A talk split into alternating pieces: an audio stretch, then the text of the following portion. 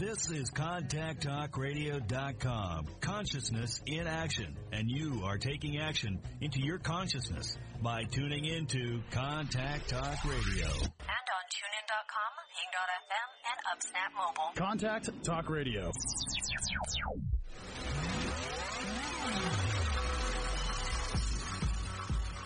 Welcome to Carpe Diem with your host, Lisa McDonald. My mama told me when I was young, we're all superstars. On, dry. Good morning, everybody. Thank you so much for joining me, rejoining me here on this lovely Friday morning. My name is Lisa McDonald. This is my host show, Carpe Diem, and I am so honored, so touched to once again be joined by another stellar guest this Friday morning, a gentleman by the name of Stu Jeffries.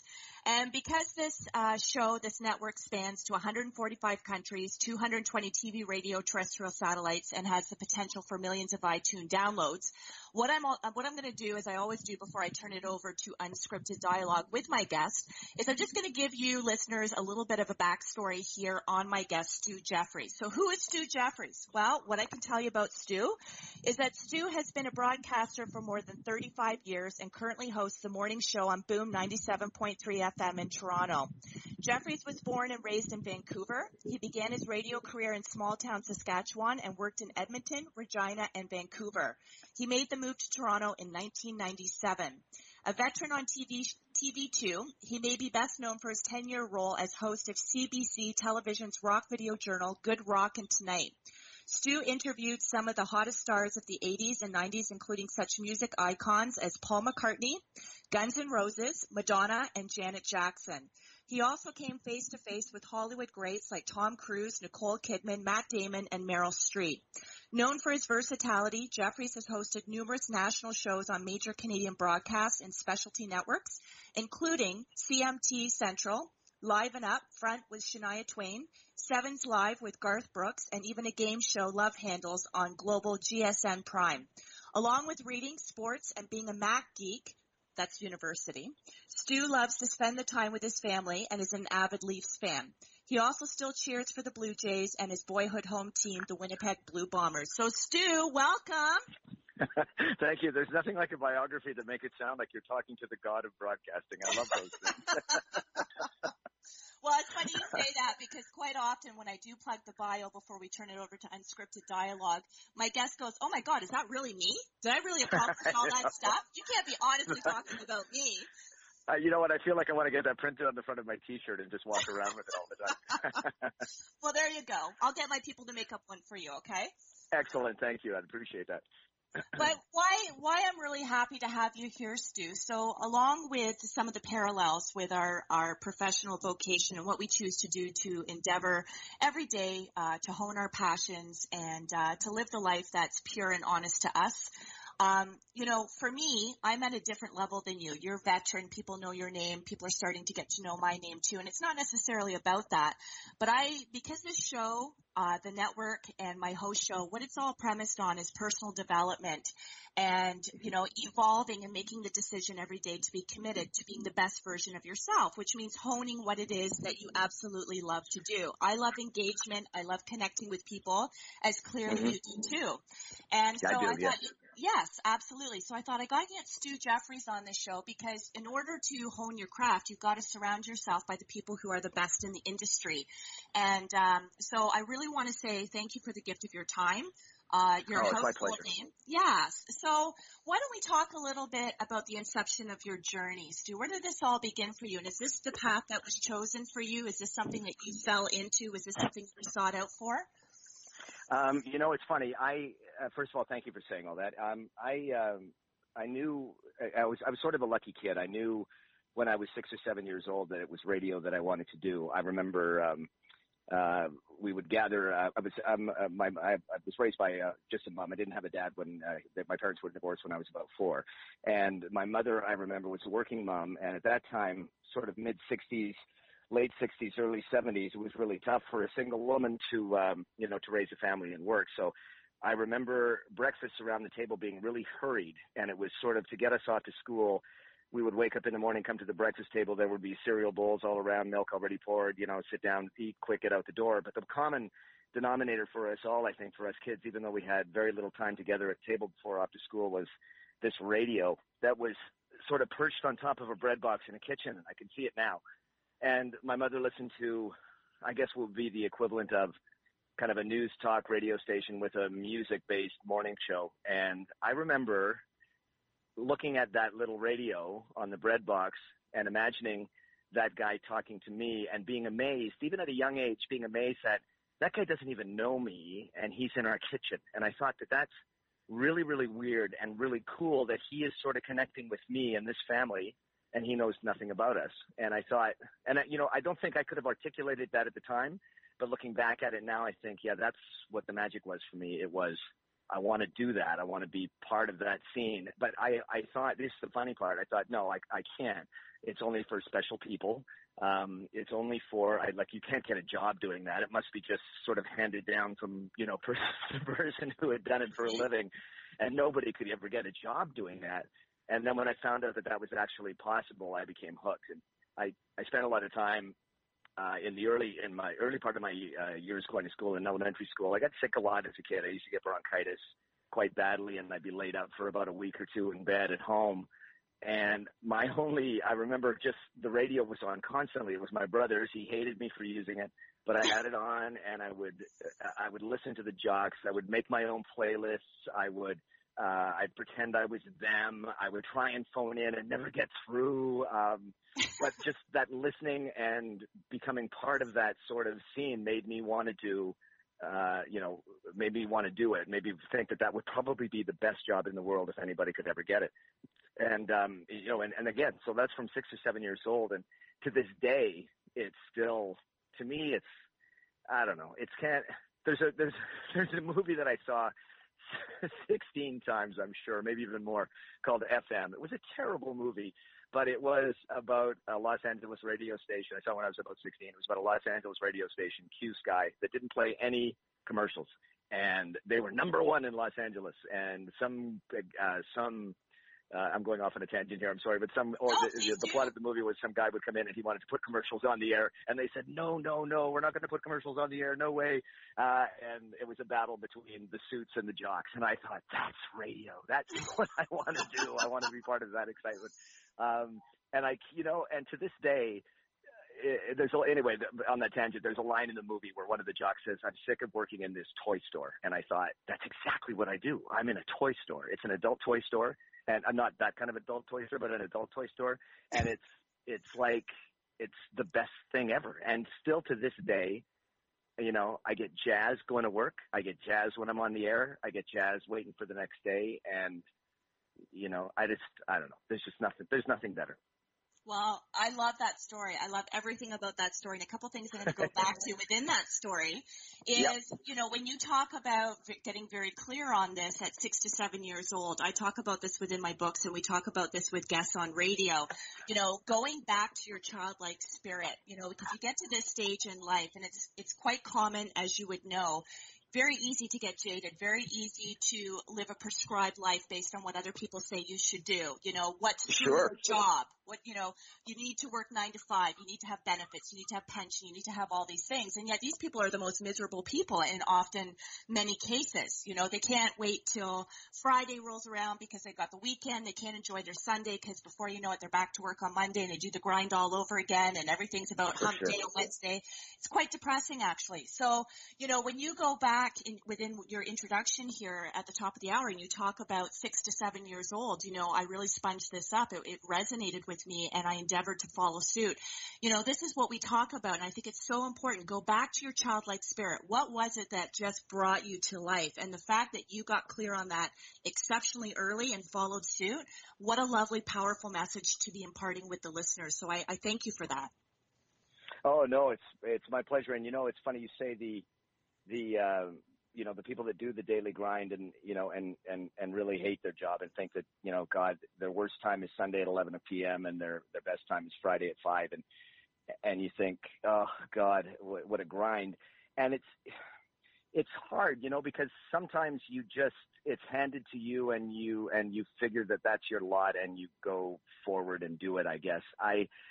I mean, I think my mother fought me tooth and nail on going to broadcasting school, or at least thought, you know, you go to broadcasting school, what are you doing? And that's expensive. And, you know, I think that the vibe was was sort of okay, let him give it a try. He's young, and then he'll realize that you know that's no way to make a living, and and then he'll come to his senses. And truth be told, I started my career in 1979 at, at a small station in Saskatchewan called CJGX, and I I I think was I was only in it for about three months. I could not wait to get back to Winnipeg, and after three months, I thought, oh my God, I'm a grizzled veteran. I know everything there is to know about this industry. I am so good. Why aren't people hiring me? And you know, I would send these tapes out to different stations, these air checks out, and have them listen to me, and nobody responded. And no wonder they didn't respond. They were terrible. I mean, I was god awful, but I had. And this is the thing that sort of got me through the early stages of this. I, I have you know, recorded so many shows and I've digitized them now. And the, digi- the digitizing process was painful because I would listen to this guy, me, but I didn't even recognize me. I mean, the stuff I was doing on the air was ridiculous and terrible. And, um, you know, but you could, you could hear that what I was trying to do was find my way. Like I, I, I you, you could, you could hear a person finding a style. I'm trying to find where I fit in, even though then I couldn't have articulated that it was just I was trying to find I was trying to be somebody and I was trying to be somebody outside of me, which was weird. And it it it didn't click in until you know years and years later that the best person you could be was yourself. Absolutely. And and and since you know since doing that, of it's opened up radio has opened up this this whole new world has opened up before me, and it's and it's a beautiful thing. But I man, I tell you, after three months and nobody was hiring me and I couldn't get out of this small town Saskatchewan and I thought this is awful and I was just about to quit. If I'm not mistaken, I'm vague on this, but I think I did quit and I was going to go, my mother had moved back from Winnipeg to Vancouver and I was going to go to Vancouver and try something else. And then like, you know, I, I believe to an extent, I believe in fate. And, uh, it just so happened that another guy got fired and the program director said, I am stuck. Can you just hang in for a couple of weeks? And it was after two weeks, I said, you know what, I'm going to stay if that's okay with you. He said, yeah, fine. And then, you know, everything sort of blossomed from there. It was like one of those things where it's like, no, no, no, no, no, don't quit. Stay here. This is going to get better. Beautiful. And so going back to what you just said then, who is Stu Jeffries? you know, I got, I, uh, such a good question and such a hard one to answer. Um, I think I'm, um,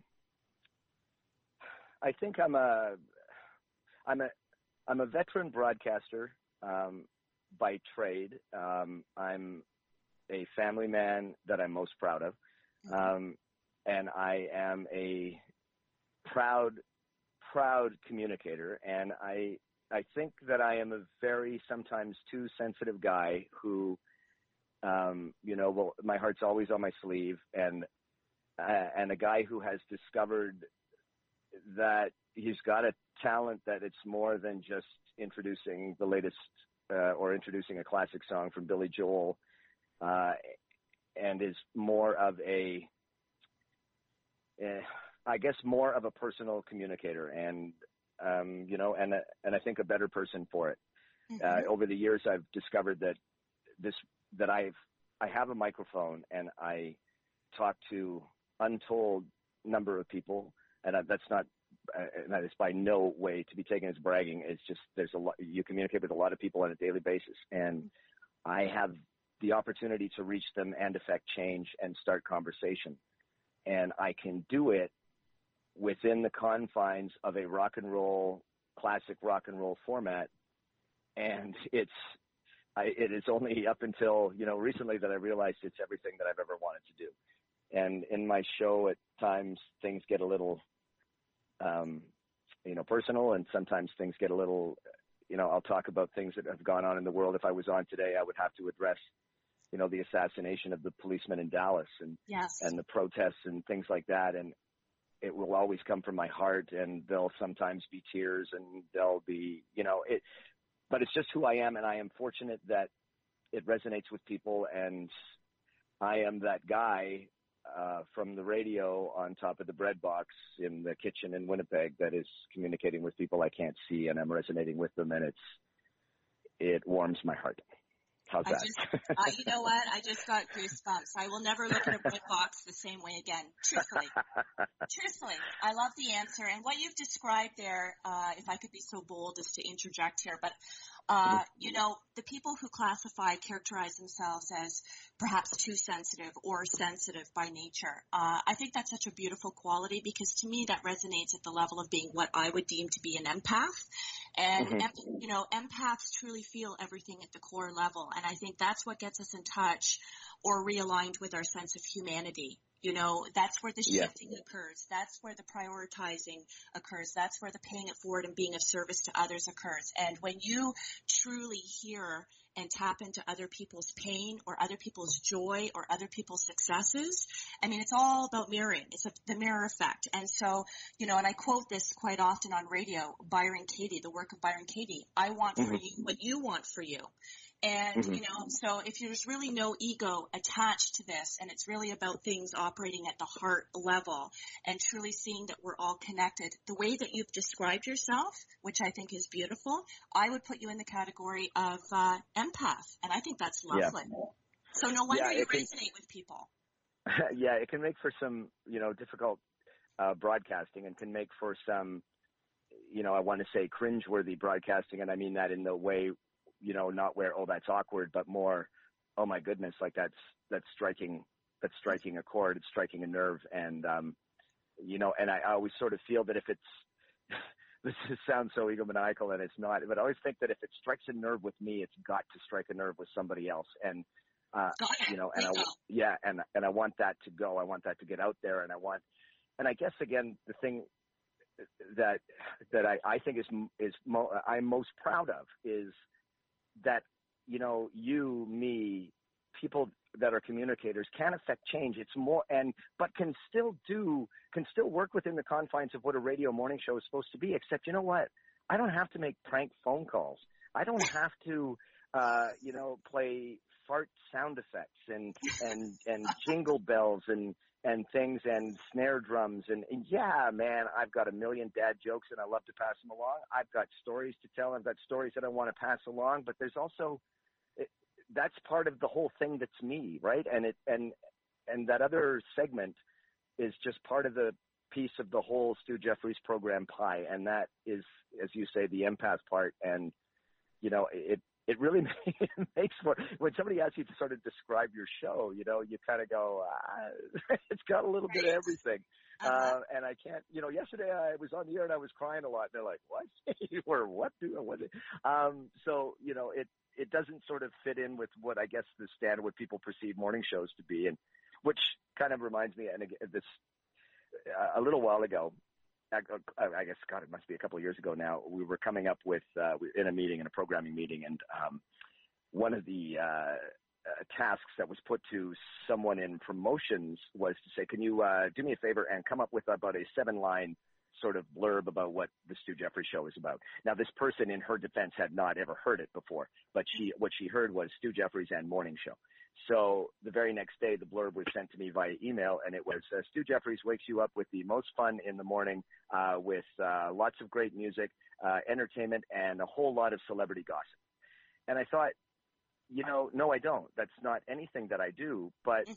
that is the perception of the morning show in the here and now, right? And I thought, yeah, I mean, that's what everybody's doing. Um, that's certainly what you can count on when you go to any morning show. Anybody in the world will say we have the most fun and we do this and we do that and here's some more celebrity gossip and oh those wacky Kardashians and I Mhm. thought that's not me in any way, shape, or form, and I don't ever want to be that. And I kind of pride myself on not being any of that and not being that sort of standard morning show. And I, I, uh, you know, and also again, the fact that it resonates. It's one thing for me to say I'm really proud of the show I do, but if nobody's listening, you know, what's the point? I just happen to be lucky that people are listening and, you know, and it's, and it, and it's working. Well, wasn't it a gift that she did that though? You know, when when people don't get you or people don't understand your message or, you know, they're very quick to gloss over things just to fulfill their end of whatever it is they have to do to put stuff out there, meet deadlines, whatnot. I always look at those people as well. Critics, naysayers, uh, whatever. I, I consider those people a real gift because it really forces you to self-assess, to evaluate and to, to go, no, I am going to correct that. And if I have somehow perhaps fallen short, apart from the fact that people don't do their homework and don't do their research, but you know, if I have fallen short on any level, or if there's a, a, a an opportunity here for me to hone something, uh, or to more or more eloquently portray myself and my show and my message in such a way that I really capture it for people, you know, I, you know, those are the people, those I think are our best teachers, not the people who pat you on the back, not the people who go, oh, great show. Yes, we appreciate that. Um, but it's the people who, you know, it's the people who will challenge us to challenge ourselves. And so I think, I think that's what makes us top of our game. I truly do. It is. You're right, and you know, and and it wasn't anything that this person this person just didn't know, and it was, and but it was cool. You're right because you look at that and you go, okay, that's that's exactly what I do not want to be, and this was this. I'm so glad I saw this. It's also the same uh, sort of thing when somebody, I may have done a piece that may have, uh, you know, uh, triggered something in me emotionally that may have caused my voice to crack, that may have caused a tear or two while I was presenting this particular subject or story and I will inevitably get messages and emails from people saying, "Look, you got to man up. Um, you know, nobody wants to hear about this and that, and just do your job, shut up, and play the music." But you, but you read that and you go, "No, that's cool," because that is what that particular person wants, and there is, God, there's hundreds of thousands of them that would just sooner turn on the radio and hear what the song they want to hear. Give me a weather forecast, a traffic report, and I'm good. And that's cool. That's great. It's just that you can get that anywhere um, yes. And I want to be the sort of stop where you're you're going to get that, but you're going to get hopefully a little bit more, and maybe you're going to get something that might make you go hmm, and maybe that's not a bad idea, or hmm, I need to talk to my wife about that, or hmm, you know, my I'm talk to my brother or sister in ages, I need to give them a call, um, or I need to be more informed on that, or whatever. Mm-hmm. One of the things in, in, in the disaster, Pakistan disaster, uh, you know, over, God, it seems like, I guess it's two years ago now, um, I was talking about that, and you know, at the end of what I was saying, I realized that although I'm, you know, talking about the disaster that happened, talking about how kids had left their homes to go to school, kissed their parents goodbye, said, "Yeah, we'll see you after school." You know, I got my chores to do, I got whatever. They didn't come back, mm-hmm. and as I was telling the story, and I was getting choked up, and then I realized, okay, that's that's one thing. That's one thing that you're presenting, and yes, that's true. But what can we like? What the hell can we do as a person about something like this? And it, it came to me in writing the piece in that it seems so, you know, ridiculously simple. Mm-hmm. But by doing something nice to somebody somewhere along the line today that you wouldn't normally do starts a cycle of something. And yes. even though it sounds, you know, it sounds very airy fairy and it sounds very uh, okay, uh, give me another inspirational meme and send me on my way. It isn't that. It's like, no, man, you can do something here now about that disaster thousands and thousands of miles away by doing something nice. Just nice. And even if it's letting somebody merge in front of you in traffic or holding a door open for somebody or just tipping your hat to somebody or helping somebody across the street or whatever. Mm-hmm. If you just do that. And then I thought, what a powerful simple message that all of a sudden now thousands of people have heard. And it made me, when I was off the air, I was a mess. I was like, I think that I've just done something. And it felt so good. I talk about it now and it chokes me up. And I thought it felt so good that I, you know, it made me realize why I got into this all those years ago. And this is the reason why I'm here now. And, you know, it's like, I, you know, it, I want to keep it going. That's and and to actually have it to actually have made that happen, uh, and then the response was ridiculous. It was so nice and so heartwarming. Uh, even with the combination of people saying, you know, you need to shut up and play the music, there were others that were just completely taken back and said, I've never heard anything like that before. And mm-hmm. you know, it's just yeah. I, you know, I, what I you know what I really hate about this, Lisa, as I as I talk to you about this, I don't ever I want this to come across like, hey, I am the new era of radio, because it's not that, and I am not in any way, shape, or form trying to come across like I have revolutionized broadcasting, because I have not. It's just me. No, but and you know, it's just what I believe to be important, and you know, I love. I just love doing it. Well, you know, I, I, I mean, I love the vibe and the synergy here, and you're resonating with me on so many levels because of what I choose to talk about on radio. Like, do I give weather reports? No. Do I, you know, none of that. That's not what I'm here to do. But Right. the fact, but the fact that you choose to make it a smorgasbord for people, regardless of whether people, you know, are quick to shut you up and say, okay, well, that's great, but I didn't tune into that. I would have put on like Oprah Winfrey if I wanted to get like a kumbaya, whatever. You know what I mean? Right, right, So, right. but, but what I love about that, I love a lot of things about that. So what I love about that, Stu, is one, you're honoring yourself. Two, you know, you're using a, a platform as a vehicle to impart more important messages. And, you know, oftentimes, like I mentioned, what I talk about on radio with guests is we're all operating at different levels of self-awareness. And so for people who aren't prepared to do the work, for people who don't see the, the necessity for growth in order to become more revolutionized and uh, evolutionized as a better person and, and operating at your highest vibrational level, you know, these people are stunted and that's fine. You know, like I'm not here to critique them either. But at the same time, there's always going to be more good that comes out from sharing the good, sharing the brightness. And we need more of that in the world. I mean, you can't turn on TV right now without hearing about a shooting.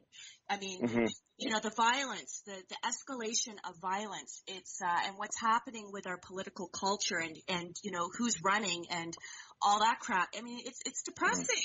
It's depressing. It is. And, yeah, and you can't, and you can't, you you fight, you know, daily to, you know, try and come up with something positive, and um, and and you know, and sometimes it feels like you're, you know, you're just losing the fight. You think that you're, uh, but it, it really is. You're right. You turn on TV and you see that, you know, the fight remains. The fight will always be there, and you know what? Um, it's been this way since I can remember, and it will, you know, always be this way. All we can do in our own sort of environment in our however little or big that might be is try and be you know just better people. And you you got to hope i mean i love to believe you know after the orlando nightclub shooting i'd love to believe all of those wonderful uh hate will never win um you know postings that i saw and that you know it's all about love and let's honor them by loving each other and all of that stuff. And yes i would love to believe that somehow some great big circle of love is going to change all this I, I'm not that naive. It's too ugly. It's just way too ugly. All you can do is the best you can do within your environment, and hopefully it catches on. And it's wonderful to have an avenue, as you know, Lisa, to have an avenue to do that, to be able to spread that out and know that, you know, even if it's one person, even if it just happened to be one person, or even if Joe Blow went home to Joanne Blow and said, you know what, uh, I heard something today and we need to talk about this. And then there it goes. And somehow you have set, you know, uh, set upon the earth a, a positive message in amidst of um, chaos. And, you know, hopefully that blossoms. But I'd love to, I'd love to believe that the blossom would be bigger than what's blossoming right now. And unfortunately, that's just not the case. And, you know, I guess all you can do about that, for me, it's all about, for me, it's, it's let it, yeah, it's awful. It's terrible. Please don't let it consume you.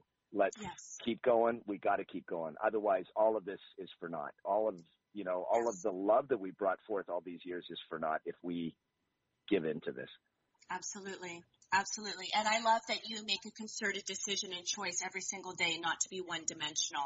So uh, good on you. Thanks. Yeah. Well, you know, let's face it. There's no fun in that. I mean, there, No. you know, and there's and there's no like what for? Then who am I? You know, I'm just Mhm. another. I'm just another wacky, you know, radio guy. And let me tell you something. Radio. uh, There are some great announcers out there, and there are some great morning shows out there, and there are, uh, and they do their job, you know, very, very well. Mhm. Um, radio's got such a bad name over the years, and it's, I, I don't think it's necessarily fair. Unfortunately, the cycle continues of, you know, bad broadcasters, which is sort of bringing the rest of us down.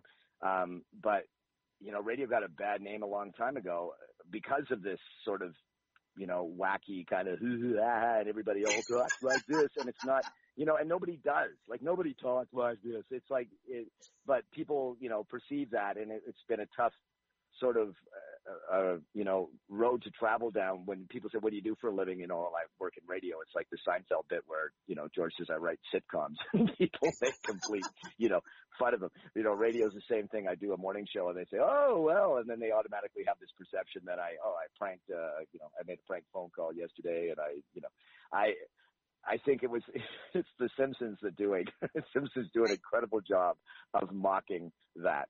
And um uh, you know, I love, I, I love what they do. Their, their impersonation of the morning show 3000 machine and stuff like that. I think it's just, it's tremendous. Uh, but we, you know, I, I'm gonna, I, as long as it resonates, I get to continue to do what I do, and that's awesome. Uh, as I, as I said earlier, you know, if people stop listening, I'm, I'm no longer. I've got to, you know, either change with the times or do whatever. But I will always be who I am. Beautiful. Well, let me ask you this, Stu. What types of subject matters specifically? I mean, you, you've illustrated some examples of when you've welled up and, you know, when you've lost it behind the scenes and you've had to go back and either call your brother, call your sister, talk to your wife. Um, yeah. But what types of subject matters most resonate with you? What could you talk about for hours that either gets you jazzed up or it makes you filled with passion, uh, or just is so true to the core fabric of your foundation? Um, I think my this will be difficult, but I I think my uh, parenting and and my and and childhood. I think I had I didn't have a a, a good childhood at all. Mine was awful, and um, me too. It was yeah, it was sort of. Uh, um, mine was in search of the of the father figure, um, you know, and and as I've spoken about it before, that it doesn't always end well when you're doing that. And, you know, and, and I'm certainly one of those cases where, you know, you, you run into the wrong type of guys. There are guys that, that would be great father figures and mentors. And then there are guys that know you're looking for a father figure and they have something else in mind. And, it, you know, so it was a, it wasn't for a long, you know, it wasn't for a long period of my life, but it was long enough at a very influential age between, you know, 12 and 15 years old. And, um, you know, I was, you know, I was bullied, I even by, you know, um, in my own house by, you know, a man. So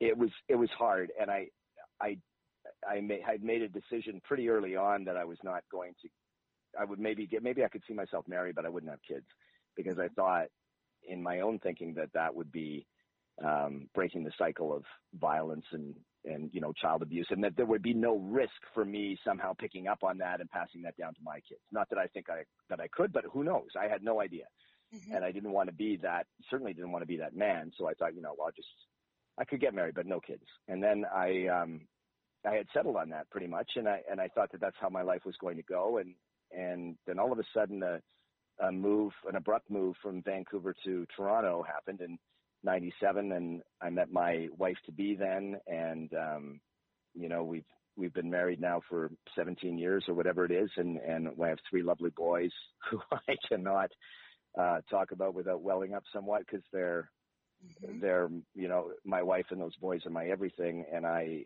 you know I, I will I struggle daily to be a good father and I and I fail miserably on most counts but I I, I love them dearly and they love me and um and I could talk about them forever. And I, I guess that you know I would I could talk for hours and cry for hours about raising kids and raising my boys and how important it is to be, you know, as honest and as straightforward and as loving as you can possibly be and that how kids don't need friends, they need parents and and and that their role models are you, right? They're not mm-hmm. they're not Stephen Curry and you know uh, and they're not sports stars. They're not shortstops. They're they're your mom and dad.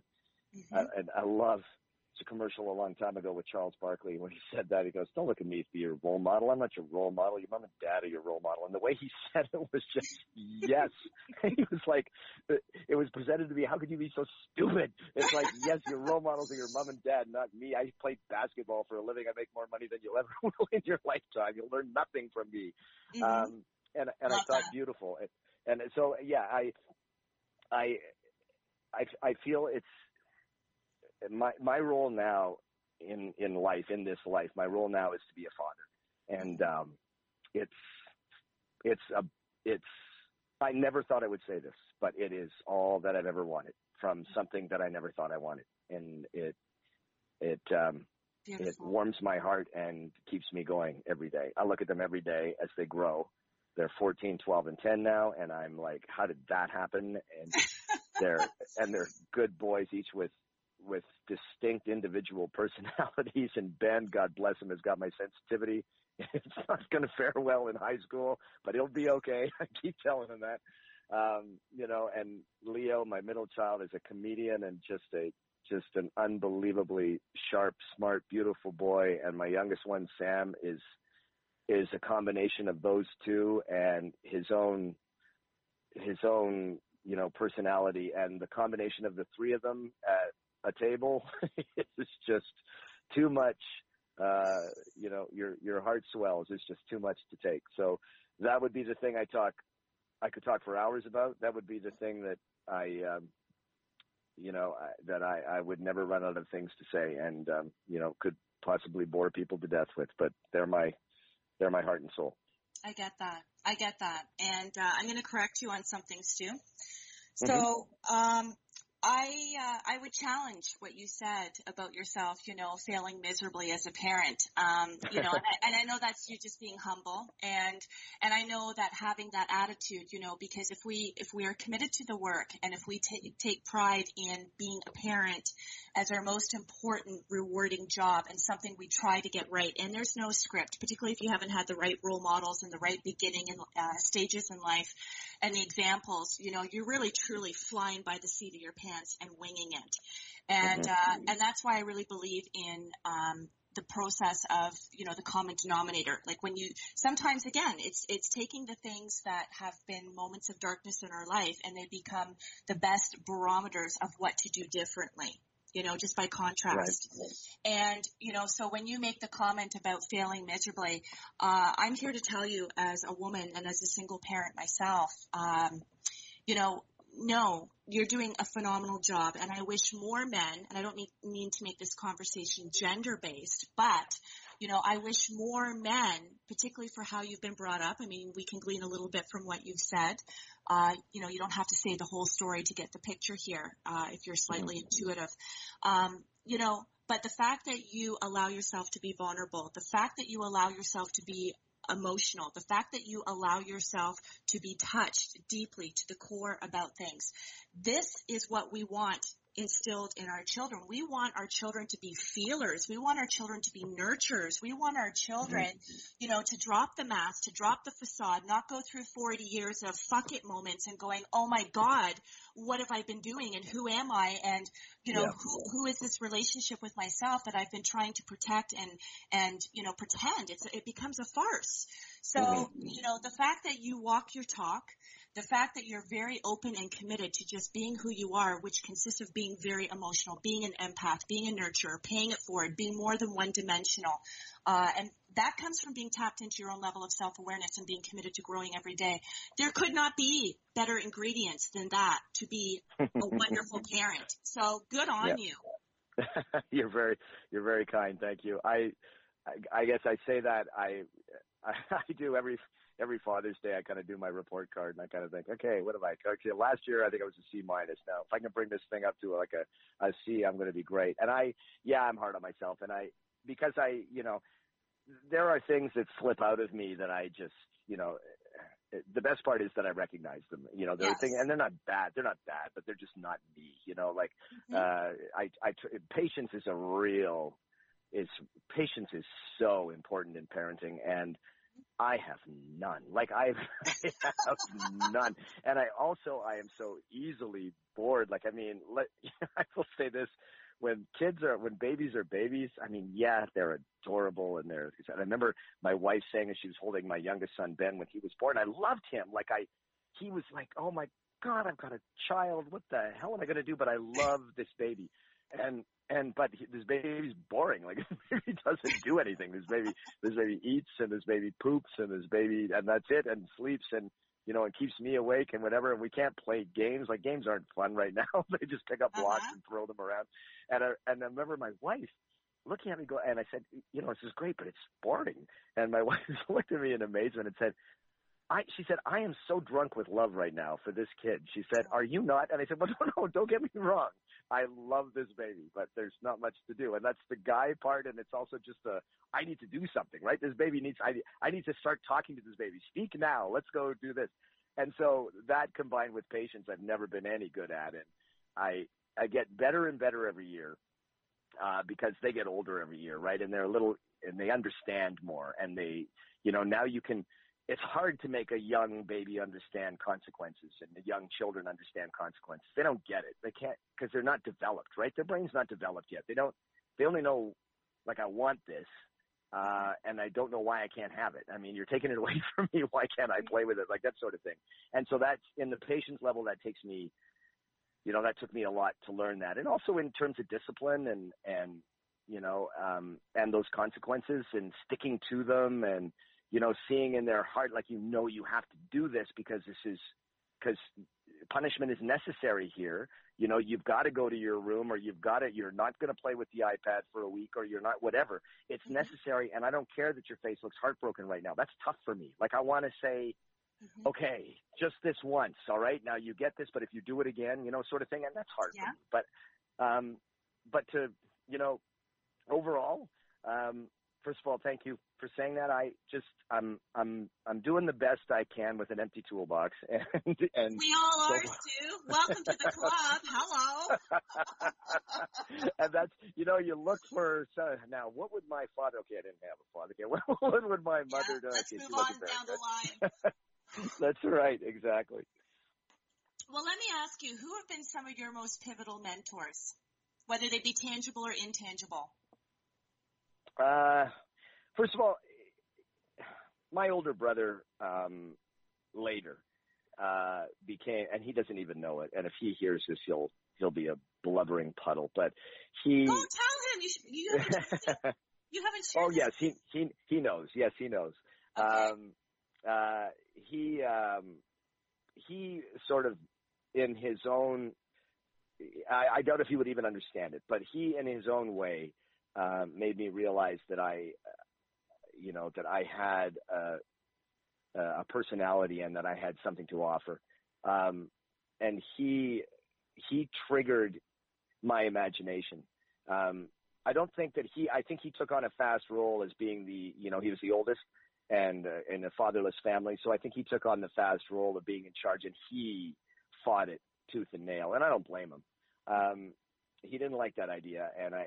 But he was the times that we spent together where we had the most fun were were when we were in some sort of imaginary land together, uh, and it was always a funny land together, and it was always lots of jokes and uh, a huge helping of sarcasm and um, you know, and just lots of fun. And I think that I he is one. He is one that made me sort of believe that I could I could first of all that I could do what I do now, but also that I could be me and be comfortable with it. Um, my in terms of career, I can count on one hand, um, you know, the people that were influential to me and helpful to me when I went from pardon me, from Yorkton to Regina. My program director was a gentleman named Jeff Steele, who I believe is in Dallas right now. Uh, and I don't believe he's in radio anymore. He took me under his wing, and I do not know why, uh, because I was god awful. And he he made me. Um, he what he did, I think, was rein me in. He gathered everything that I had to offer and said, "Okay, look, these are all good, but you have no control." So let's work on that. And he worked with me and, and I granted much to the chagrin of the guys that I worked with, um, I, I became one of his favorites and it, it really helped me and he really helped me. Um, and then, you know, as, as I go on through the years, I've, I've worked with some smart, um, very smart people and very smart programmers. Um, one that I work with right now, um, who's no longer a programmer, is more on a national level. I'm not even sure of his title. It's so long, and I abuse him for it constantly. Uh, his name is Steve Parsons, and he um, he is also one of those guys that recognizes what you do and will let you do what you do. uh, will rein you in when necessary, but recognizes who you are and and you know sort of lets you breathe. And in this industry, particularly in in in sort of formatted commercial radio, you know, a radio station will hire you because oh, we got to get Stu Jeffries because he's this, this, this, and this. Mm-hmm. And then as soon as you get on the air, they try and stop this, this, this, and this. And it never makes any sense. It's sort of like, well, you hired me to do this, but now you don't want me to do this. You want me to do something else. It's really weird. Radio has always been doing that. Um, lately, there's been a trend away, I think, but Steve Parsons is one of those guys that that sort of leads that for me because he's got he's going to abuse me for this so much. You have no idea. Uh, but he is he's one of those guys that lets you just it, he lets you breathe and he recognizes uh, he recognizes what you need, will be there to help you with whatever you need, um, but lets you breathe. And I, and, and that I really appreciate, especially as you get older and you, you know, you start to realize where your real strengths are and you, to work with somebody that recognizes what those strengths are and lets you have them and lets you have a go with it. Uh, mm-hmm. Uh, nothing like it. Well, what you've described about Steve is what I would define as being a true authentic leader. You know? Yeah. Oh, yeah, for sure. Absolutely. Yeah. Yeah. Yeah you know, when you see talent in somebody, and it could be, you know, things need to be refined a little bit, maybe call it delivery, call it, uh, you know, articulating your vocabulary a little bit better. But going back to what you were saying originally about, you know, I don't know why they saw that in me because I was god awful. Well, mm-hmm. no, you would know not only as a parent yourself, but you would know for somebody who's acquired some wisdom and some life lessons along the way and experience. Um, you know, what, what stands out in people? you know, it's their tenacity, it's their attitude, it's their brightness, yeah. it's their approach to life. You know, you can, you can work on the other stuff and make it a better package. But if somebody doesn't bring to the table like a true spirit, uh, where it just booms, you know, pun intended. Yeah. You know what I mean? Like so. Yes. I I just think you know, and you would recognize that yourself. I mean, you you would probably, as a leader within your own right, being a veteran of what you do. I mean, because you're constantly trying to hone yourself, because you're t- constantly challenging yourself to be better, current, mm-hmm. fresh, more improved um, you would see that similar quality in somebody else who's like perhaps you're mentoring somebody who wants to get into the industry. It doesn't even have to be related to what you do. Just when you talk to somebody who's on fire, you know, they can't maybe put it all together and maybe it's not quite the refined package deal, but I mean, you, you can't teach that. No, you're right. And that is sort of, uh, you know, and I, I, I, I think I've, I've come across that very few times. There are people that will often contact me and say, look, I really appreciate some help or, um, I listen to you all the time or I've been a fan. Um, and it's all really great. And they say, you know, I'd love a little bit of help. Can I send you an air check and would you give it a listen and, and stuff? And I'm, I'm happy to, and I love to do it.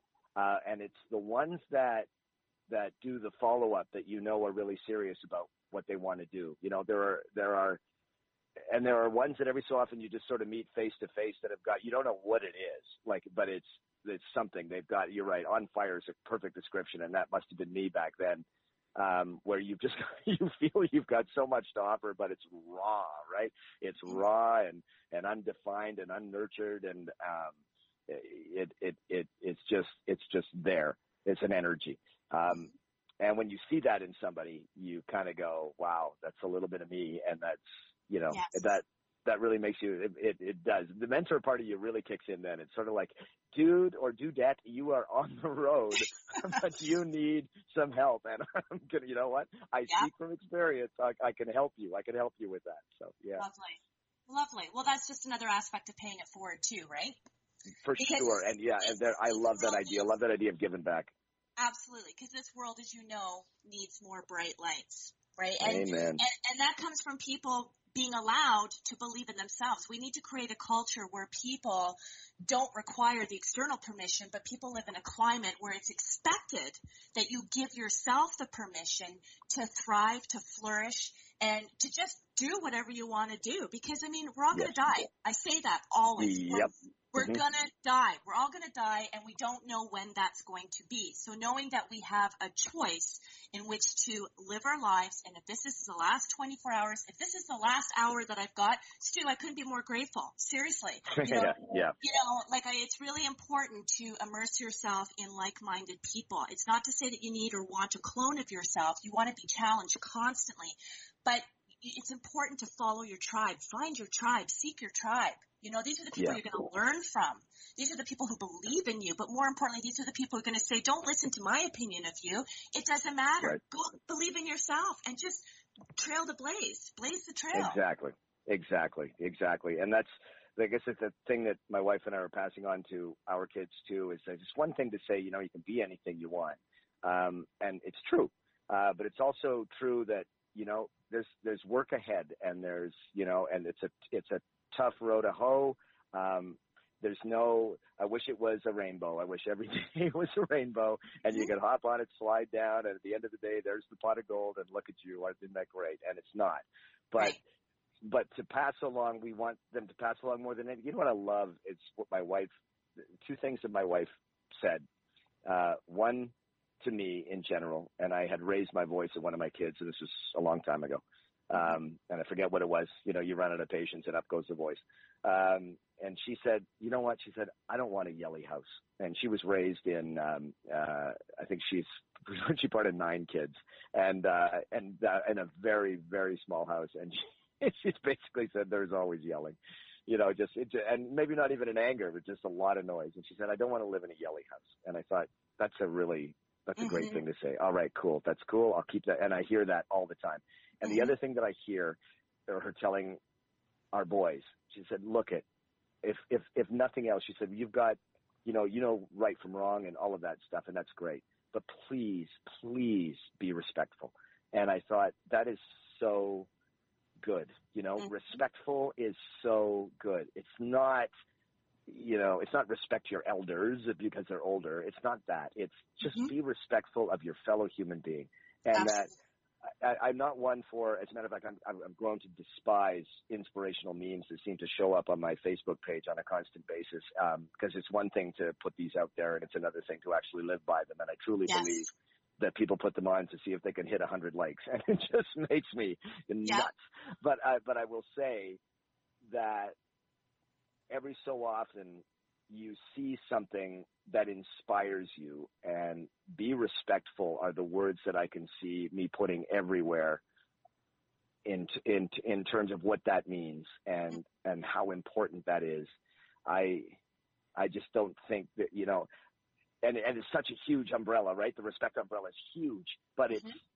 It's just it's the beginning of everything. It's the beginning of a better world, right? And I and and these kids when they're old enough to really understand that, I'm so thankful. But I know that they have that in their heads now because they hear it all the time.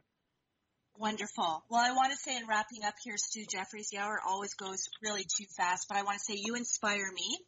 And I want Oh, to thank thank you. I really truly want to thank you for uh, the caliber and quality of your depth, your breadth, and your width. You are a really good human being, and uh, you can't fake that stuff. You know, especially No. on radio, right? Because a lot of what we pick up with messages and how we compute and how we translate information, you know, a lot of it's body language, but a lot of it is the voice. You can't fake that stuff. So I just want to say for the time that you've graciously given me, particularly still being on vacation, last day no less, I want to thank you very much for uh, the contribution of what you give back to humanity, how you use your platform for the better of the good, uh, for the collective, and I want to thank you for the time that you've given myself and our listeners here today. It's been a true honor, and I know that we'll continue to be in touch, and I'll shortly be sending you the podcast, and I wish you and your family all my love and well wishes. To my listening audience, I want to say once again, thank you very much for your loyal listenership, for tuning into my show every Friday. Uh, this is Lisa McDonald, your host with Carpe Diem. Really looking forward to seeing you and touching base with you again next Friday. If you have any show topic ideas or you wish to appear as a prospective guest on my show, kindly reach out to me at lisamcdonaldauthor.com or alternatively lisamcdonald13 at gmail.com and McDonald is spelled M-C-D-O-N-A-L-D. Want to wish everyone a fantastic, safe, loving, love-filled weekend. Love and gratitude to all. Thanks to Jeffries. All my best. Take care. Thank you, Lisa. You've So long. been listening to Carpe Diem with your host, Lisa McDonald. For more information, please go to Lisa's website at lisamcdonaldauthor.com. This podcast is a part of the C Suite Radio Network. For more top business podcasts, visit c-suiteradio.com.